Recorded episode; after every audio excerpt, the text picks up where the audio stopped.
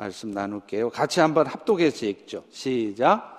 그러므로 너희는 가서 모든 민족을 제자로 삼아 아버지와 아들과 성령의 이름으로 세례를 베풀고 내가 너희에게 분부한 모든 것을 가르쳐 지키게 하라.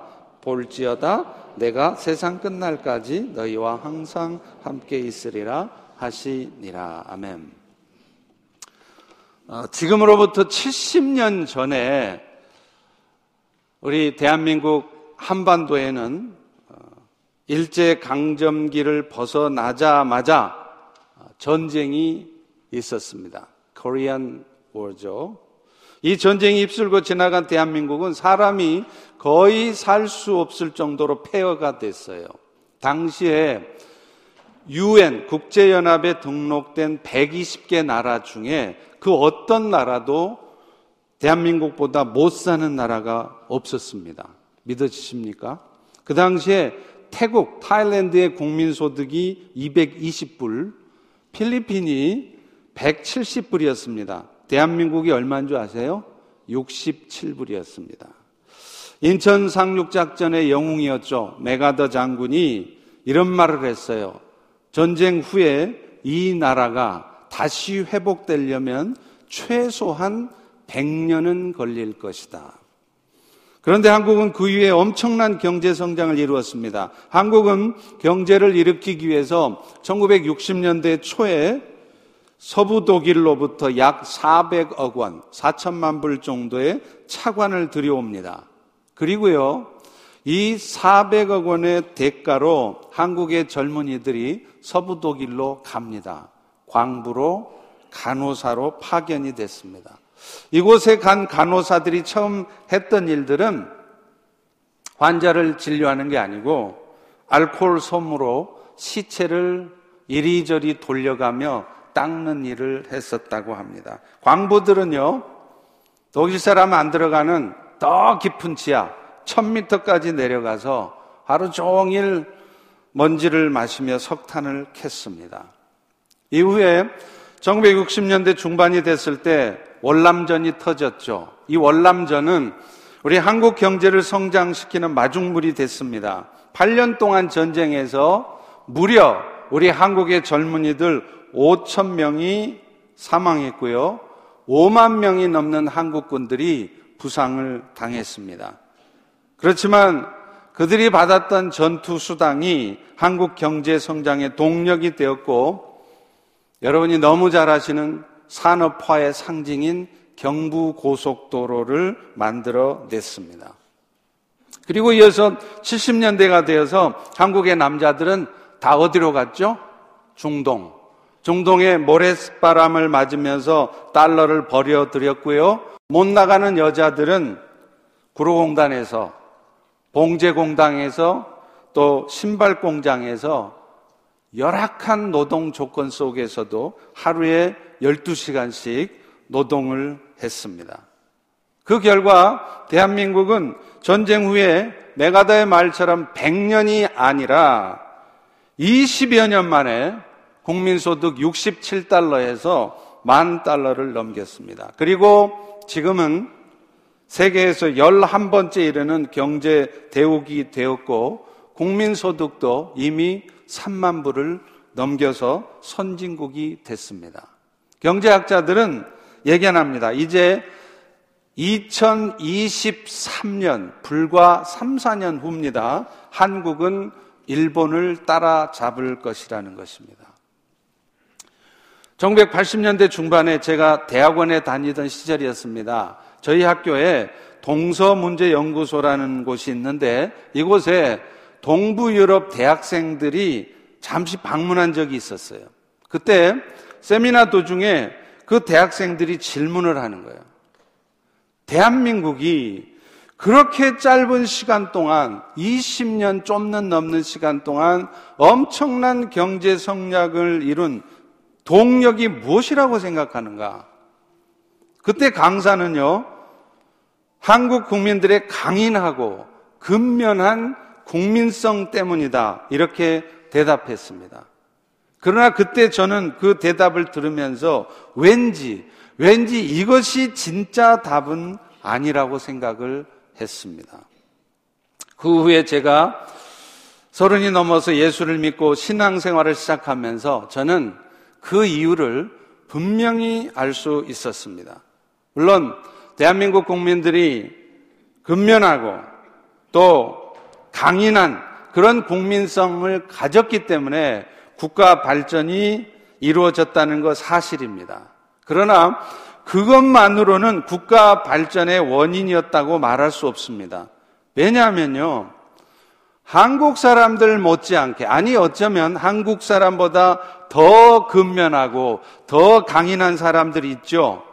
일본은 지금 거의 30년 가까이 경제 침체를 맛보고 있기 때문입니다. 지금 일본은 1990년대 장기 침체를 시작할 무렵보다 모든 경제 수치가 더 떨어져 있습니다. 결국 한국의 국가 발전의 궁극적 원인은 국민성 탓도 있겠지만 한국 국민들이 열심히 노력한 탓도 있겠지만 대한민국을 축복하시고자 하는 하나님의 역사하심이었다는 것입니다. 할렐루야, 할렐루야. 많은 기도하시는 분들은요, 한국이 여기까지 온 것도 하나님의 은혜지만 앞으로도 하나님은 우리 한국을 다시 고쳐서라도 다시 한번 축복하셔서 한국이 세계의 주도적인 국가가 되게 하실 것이라고 합니다. 저 역시 믿어 의심치 않습니다. 자, 그렇다면 하나님은 도대체 어떤 목적을 갖고 그렇게 한국을 축복하셨을까요? 그것은 결국 이제 우리 주님 2000년 전에 십자가의 죽으심으로 인류를 구원하셨던 그 주님께서 다시 오셔서 세상을 심판하시고 영원한 하나님의 나라를 이루어 가시기 전에, 전에 이제 이 마지막 한국을 통해서 이 예수의 복음이 땅끝까지 전해지도록 하기 위함이라는 것입니다. 오늘 본문에서도 예수님은 유언과도 같은 말씀을 통해서 이 자리에 앉은 여러분 모두에게 또 특별히 마지막 때 모든 족속을 제자 삼는 사명을 완수해야 할 우리 한민족, 우리 이민교회를 포함한 우리 한민족 교회들을 향해서 말씀하십니다. 우리 다시 한번 여러분 자신에게 하시는 말씀으로 또 우리 교회, 이 땅의 한인교회, 우리 조국교회를 향해서 하나님이 하시는 말씀으로 생각하면서 다시 한번 19절과 20절을 읽어보겠습니다. 시작. 그러므로 너희는 가서 모든 족속을 제자로 삼아 아버지와 아들과 성령의 이름으로 세례를 베풀고 내가 너희에게 분부한 모든 것을 가르쳐 지키게 하라. 사람들은요, 죽기 전에 꼭 남기고 싶은 말을 하죠. 그것을 우리는 유언이라고 합니다. 아마도 유언을 남기면서 별로 중요하지 않는 말을 하는 사람은 없을 겁니다. 자신의 인생에서 가장 의미 있었던 일들이나 혹은 남아있는 가족들에게 가장 중요하게 생각되는 것, 내가 죽은 다음에 너는 꼭, 꼭 이것을 네 삶의 가장 중요한 것으로 생각하고 그거 하며 살아라 라고 생각되는 말을 남길 것입니다. 그런데 오늘 주님은 이 땅에서는 더 이상 대면하여 볼 수 없는 제자들을 향해 그리고 어쩌면 이 자리에 앉은 여러분들을 향해 그리고 그 제자들의 모임인 이 땅의 교회들을 향해 그 유언과도 같은 말씀을 하십니다. 그것은 바로 모든 족속을 제자 삼는 일을 하라는 것입니다. 오늘 본문에는 네 개의 동사가 있습니다. 뭐 뭘까요? 한번 찾아보세요. 첫 번째, go, 가라. 그 다음에 제자 삼으라, make disciple. 그 다음에요, baptize, 세례를 주라. 그리고 teach to obey. 분부한 것을 지킬 수 있도록 가르쳐 주라는 거예요. 그런데 여러분 아십니까? 우리 개혁 성경에는 이게 섞여 있어서 다 똑같은 동사로 보이죠? 이 헬라어에는요, 주동사가 있고 보조동사가 있어요. 그러면 이 네개 동사 중에 가장 스트레스를 주는 강조를 하는 주동사가 뭘까요? 눈치채셨죠? 제자 삼으라. make disciple예요. 그리고 나머지 세 개 동사는 make disciple 하기 위해서 여러분이 하나씩 하나씩 해야 될 것들을 행동 지침을 말하는 것입니다. 따라서 예수님이 여러분에게 이 땅의 교회들에게 유언과도 같이 남긴 말씀을 요약해 보면 너희들 가라. 가서 복음 전에 세례를 베풀고 그걸로 끝이 아니라 그들에게 더욱 성숙해지고 또 다른 사람에게 복음을 전하는 사람 되도록 가르쳐 주라는 것입니다. 그리고 이 말씀은 말씀드린 것처럼 이 땅에 남겨진 제자들의 모임인 교회에 그리고 그 교회 구성원이 된 여러분들에게 예수님이 남기신 유언이에요. 그래서 저희 펠로시 교회 목적도 이런 주님의 뜻을 따라서 저희 교회 목적이 뭐죠? 네, 바뀌었네요. 예. 모든 족속을 제자 삼아 하나님께 영광을 돌리라라고 정해진 것입니다. 그리고 이것은요, 사실은, 사실은 우리 펠로시 교회만의 독특한 목적이 아니라 사실은 이 땅의 모든 교회들의 공통된 목적이고요. 더 중요한 것은 여러분 한 분한 한 분의 인생의 궁극적인 목적이 되어야 되는 것이라는 것입니다. 사랑하는 성도 여러분, 세상사 모든 일들이요, 사람들이 이루어가는 것 같죠? 뭐 대통령 뽑히고, 뭐 상원은 되고, 국회의원 되고, 뭐 경제를 발전시키고, 사람이 해가는 것 같죠? 물론 사람을 사용하십니다. 그러나 그것을 이루어 가시는 분은 이 세상의 주인 대신 하나님이세요. 그리고 하나님은 이 세상을 향한 당신의 뜻을 오늘 여러분들을 통해 사람들을 통해 이루어 가십니다. 그런데 이 모든 하나님의 일하심의 초점이 어디 있느냐? 바로 오늘 본문의 말씀이에요. 모든 족속들이 그리스도를 따르는 제자가 되어서 이 땅의 나라들이 하나님의 나라로 세워져 가는 것입니다. 그렇기 때문에 오늘 이 자리에 앉아 있는 여러분 한 분한 한 분의 인생의 목적도 그냥 열심히 비즈니스 잘해서 돈 많이 벌고 직장에서 열심히 일해서 high position에 올라가고 그게 여러분의 진짜 목적이 아니라 여러분이 직장에서 promotion이 되든지 아니 되든지, 여러분의 비즈니스가 잘 되든지 아니 되든지, 심지어는 여러분이 지금 건강하든지 건강하지 아니하든지 여러분의 삶의 목적이 모든 세상의 사람들이 그리스도의 제자가 되도록 하는 것, 이것이 여러분의 인생의 궁극적인 목적이어야 합니다. 만약에 만약에 아직도 여러분의 인생의 목적이 주님이 오늘 유언과도 같이 남기신 이 말씀이 여러분 인생의 목적이 아니거나 적어도 목적이긴 하지만 high priority가 없어서 두 번째, 세 번째 목적이라면 저는 단언코 이 말씀의 근거에서 여러분에게 말씀드릴 수 있습니다. 여러분의 인생은 꼬여 있을 것입니다. 꼬이기 시작할 것입니다. 왜냐하면 방향이 틀렸기 때문입니다. 목적이 틀렸기 때문입니다. 자, 그렇다면 이 땅을 가장 의미 있고 지혜롭게 사는 방법인 하나님의 목적을 따라 사는 법. 다시 말하면 어떻게 하든지 내가 세상의 모든 사람들을 그리스도의 제자가 되게 하는 그 일을 위해서 우리가 할 수 있는 일이 뭐냐? 가장 먼저는 오늘 본문의 말씀처럼 가야 돼요. 땅 끝까지라도 가야 합니다.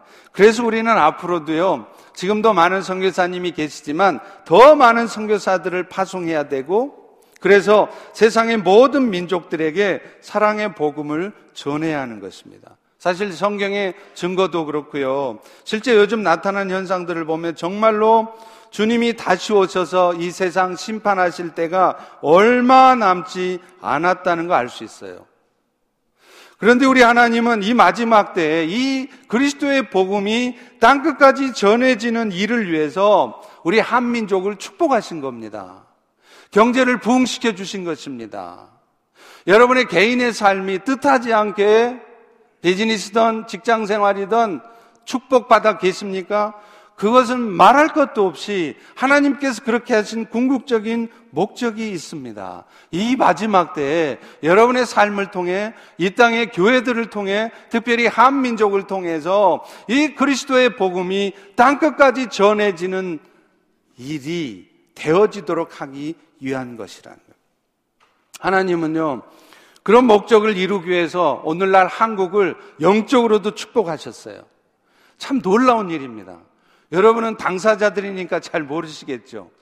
제가 교회 역사를 공부하면서 깨달은 게 있었는데요. 정말로 정말로 2000년의 교회 역사 중에 한국 교회 부흥과 같은 부흥의 역사가 없었습니다. 한국 교회처럼 그렇게 짧은 순간에 엄청난 영적 부흥을 이룬 나라가 없었습니다.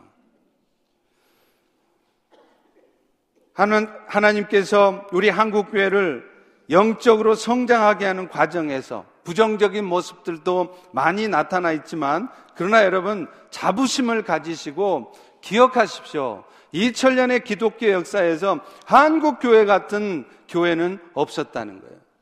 여러분 우리는 그걸 어떻게 할 수 있습니까? 현재 미국에 수많은 이민자들이 살아가잖아요. 이민자들의 퍼센티지로 보면 한국 민족은 1위도 아니에요. 그런데 세계 어느 나라 이민자들도 우리 한국 이민자들만큼 이 땅에만, 이 미국 땅에만도 자기 나라 사람들만의 교회를 세운 나라는 없습니다. 이 워싱턴 지역에만 이 14만도 채 될까 말까 한 이 워싱턴 지역에만 우리 한인 교회가 400개가 가까이 있어요. 중국, 필리핀, 태국 사람들, 미국 전체 다 싸잡아도 10개도 안 되는 나라 있습니다. 한국 사람들에 대한 우스갯소리가 있어요. 한국 사람들은 성질 아주 더럽게 급하죠. 그런데 급한 대신에 땅끝 어디 가도 우리 한국 사람들은 다 있는데 그 급한 한국 사람들의 특성이 있어요. 한국 사람들은 어디를 가도 셋이 모이면 고스톱을 친대요. 그런데 넷이 모이면 교회를 세운다네요. 물론 이 말 속에는 부정적인 의미도 있죠. 그래도요, 그래도요, 너무 부정적으로만 얘기하지 마세요. 그래도요, 한국 사람들만큼 영적인 일에 열심을 내는 민족이 없습니다. 이것이 바로 하나님이 우리 한국을 영적으로 축복하신 결과예요. 그런데 왜 하나님은 이렇게 우리 한민족을 특별히 축복하셨을까요? 의도가 있다는 거예요.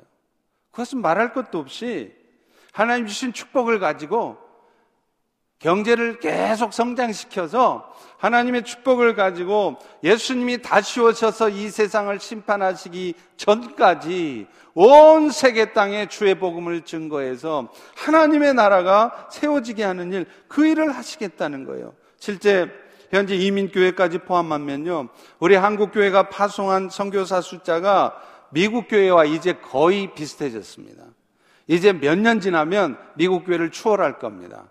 6천만 명도 안 되는 우리 한민족이 3억 2천만 명이 넘는 미국 교회보다 전통적인 기독교 국가인 미국 교회보다 선교사를 이제 더 많이 보내는 날이 곧 온다는 것 결코 우연이 아닙니다.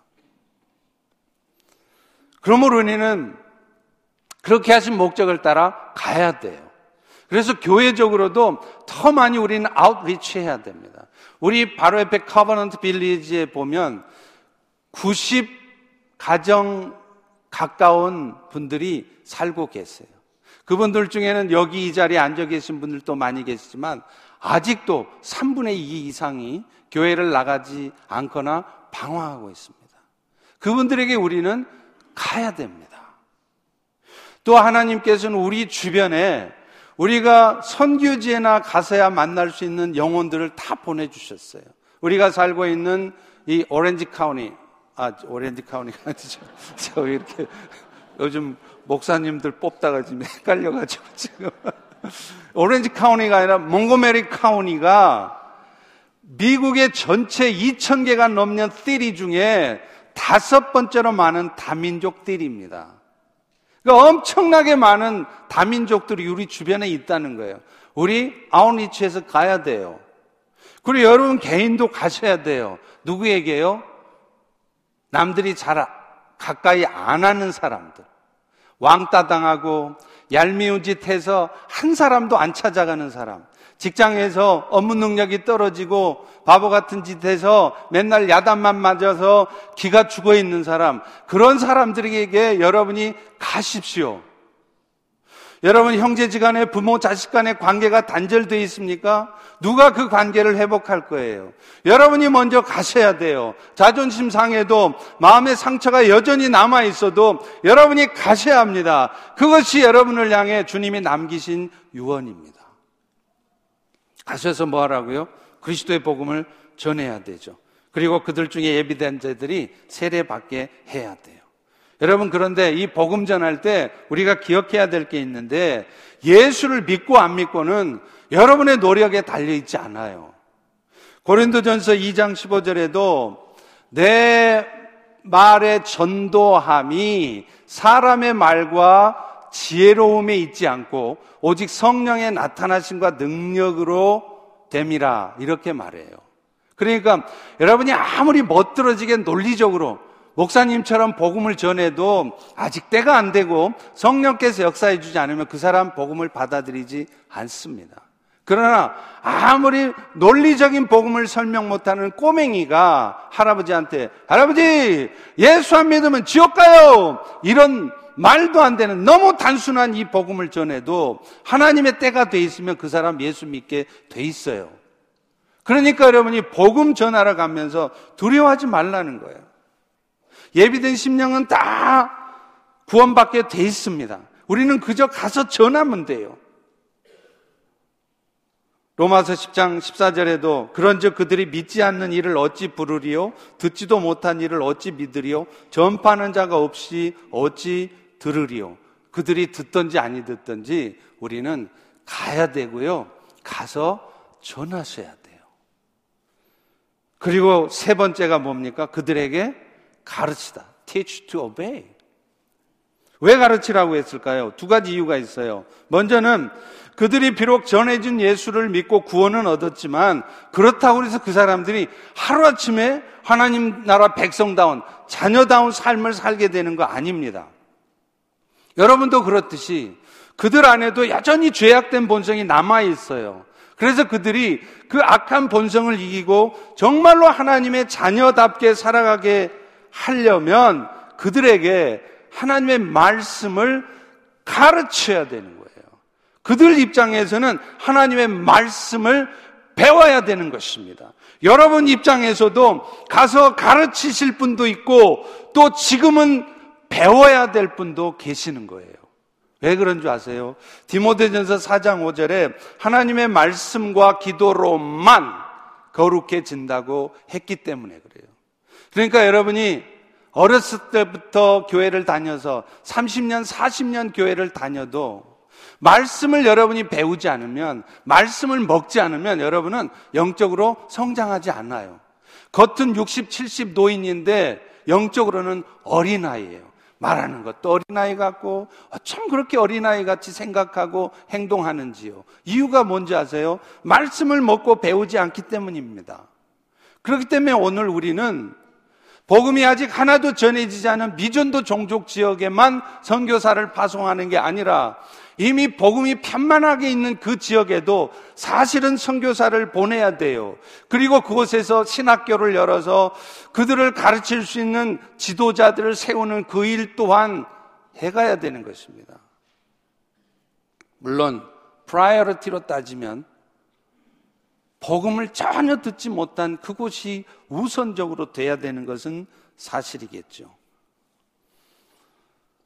아들이 아버지를 닮듯이 하나님 아버지의 자녀들인 성도들도 거룩해져야 되는데 그 거룩은 하루아침에 이루어지는 거 아니고 가만히 있는다고 이루어지는 거 아니라는 거예요. 그래서 여러분이 가서 가르치시고 또 배우셔야 합니다. 그리고 또 하나 이유가 있어요. 그들이 또 다른 사람들에게 구원의 복음을 전하는 자들이 되게 하기 위해서도 가르쳐 줘야 돼요. 여러분, 전도의 마지막은요, 예수님이 십자가에 죽으셨습니다. 그 예수를 믿으면 당신은 죄 용서함을 받고 영원한 천국에 갑니다. That's all. 이 아니에요. 그 복음을 전해받은 누군가가 또 다른 사람들에게 자기가 들은 복음을 전할 수 있을 때까지, 그때까지 전도는 계속돼야 돼요. 복음은 계속 전해져야 되고, 계속 하나님의 말씀은 가르쳐져야 돼요. 그래서 예수님도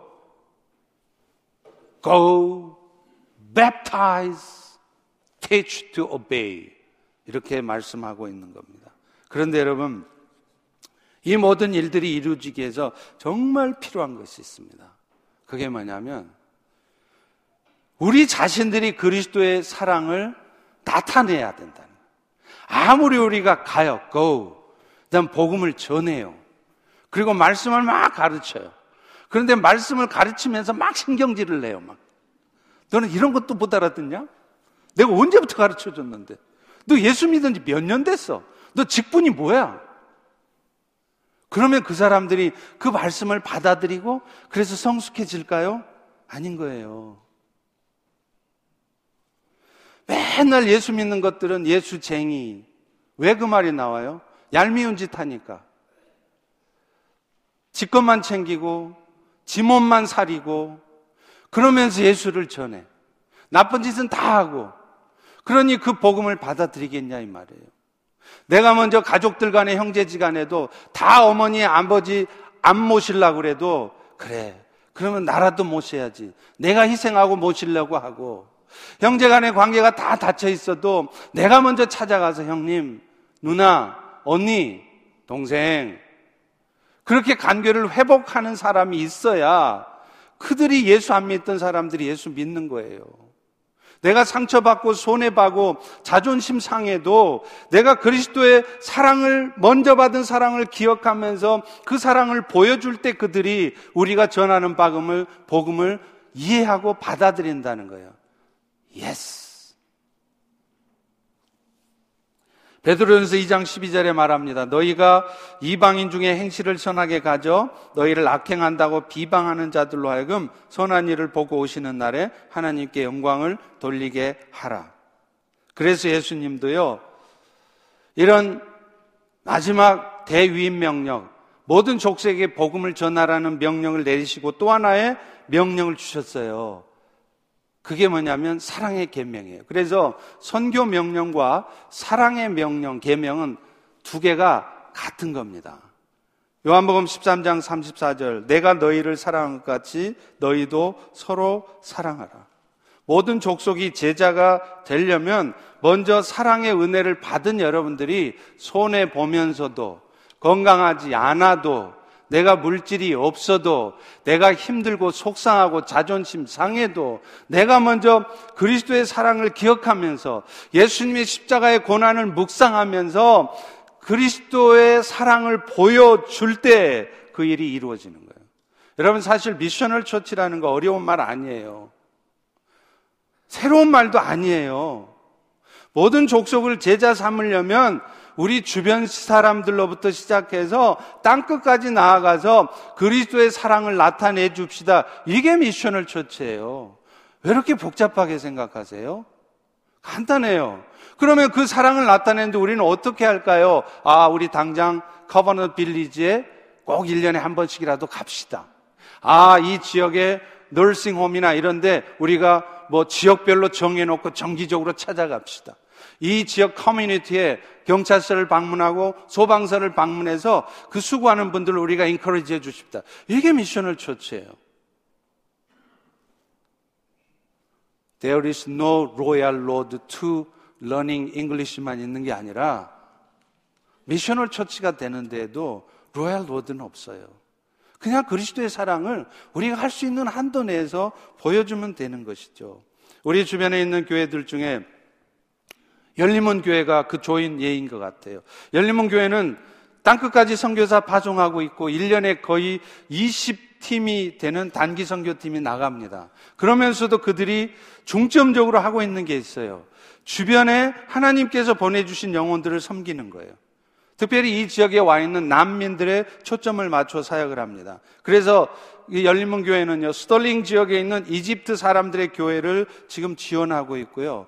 또 교회 근처에 있는 이란인들의 밀집 지역이 있는데 그 이란인들 지역에 교회가 세워질 수 있도록 이란인 목사님을 hire를 해서 그분에게 재정 지원을 하면서 그곳에 이란인 교회가 세워지게 하고 있습니다. 요즘 이슬람 지역 나라 선교사를 보내기도 힘들잖아요.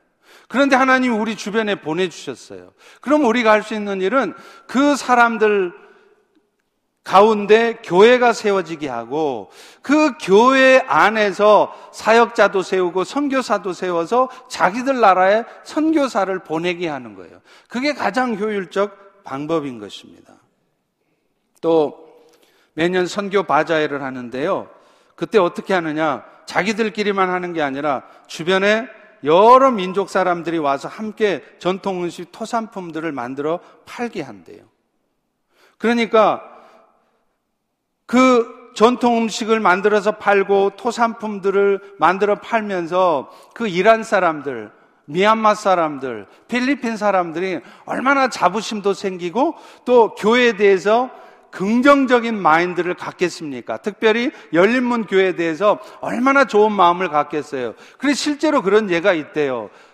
그 은혜를 받은 그 여러 다민족 사람들이 자기는 교회를 못 나가도 누가 와서 뭐 교회를 찾는다거나 그러면 당신 열린문 교회 가라고 그런대요. 지는 안 가면서. 왜 그런 일이 생겨요? 그들에게 사랑을 베푸니까 그런 거 아닙니까? 그래서 그렇게 해서 1년에 딱 한 번, one day, just one time, 토요일 날 하는데 선교 바자회에서 얼마 벌어지는 줄 아세요? 10만 불이 벌린대요. 하나님이 하시는 일이라고 생각합니다. 사랑하는 성도 여러분. 그렇기 때문에 오늘 우리도 그런 삶을 살고 우리 교회도 그렇게 해야 되겠죠. 그 교회 다 따라하다는 뭐, 뭐 하다가 뭐 가랭이 찢어진다고 그러니까 다 못해요. 너무 욕심내지 마세요. 그래도 우리가 할 수 있는 거 하나씩 하나씩 우리 함께 해가기를 소망합니다. 소망합니다. 그리고 그럴 때 우리가 기억해야 될 거 절대로 우리의 삶이 이 땅이 전부가 아니라는 걸 분명히 기억해야 됩니다. 우리는 70년을 살던 80년을 살던 잠깐 살다가 결국은 죽어요. 여기서 제가 볼 때 100살 넘으실 분 한 분도 안 계세요.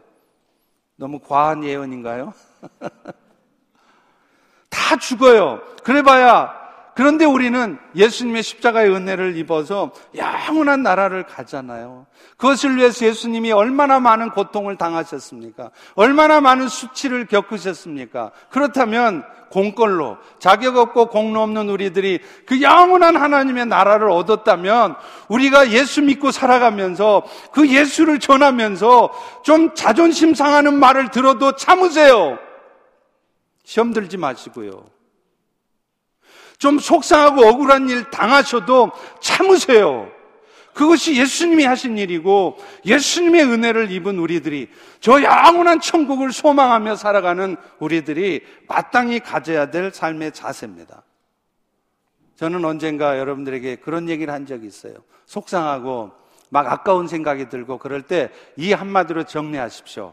우리 다 같이 한번 따라서 해보겠습니다. 그까이 것. 그까이 것만. 다 지나가는 거예요. 별것도 없어요. 지금은 막 그렇게 소중하죠? 별거 없어요. 필요하면 나중에 하나님이 다 다시 갖다 주세요. 그 뺏기는 거, 손해보는 거 아깝게 생각하지 말고 미션을 처치로 나아가는 우리 모두 되기를 소망합니다. 할렐루야. 네, 우리 다 한번 일어나셔서 같이, 우리 같이 찬송하고 기도, 제가 마무리 기도하고 바로 마칠게요.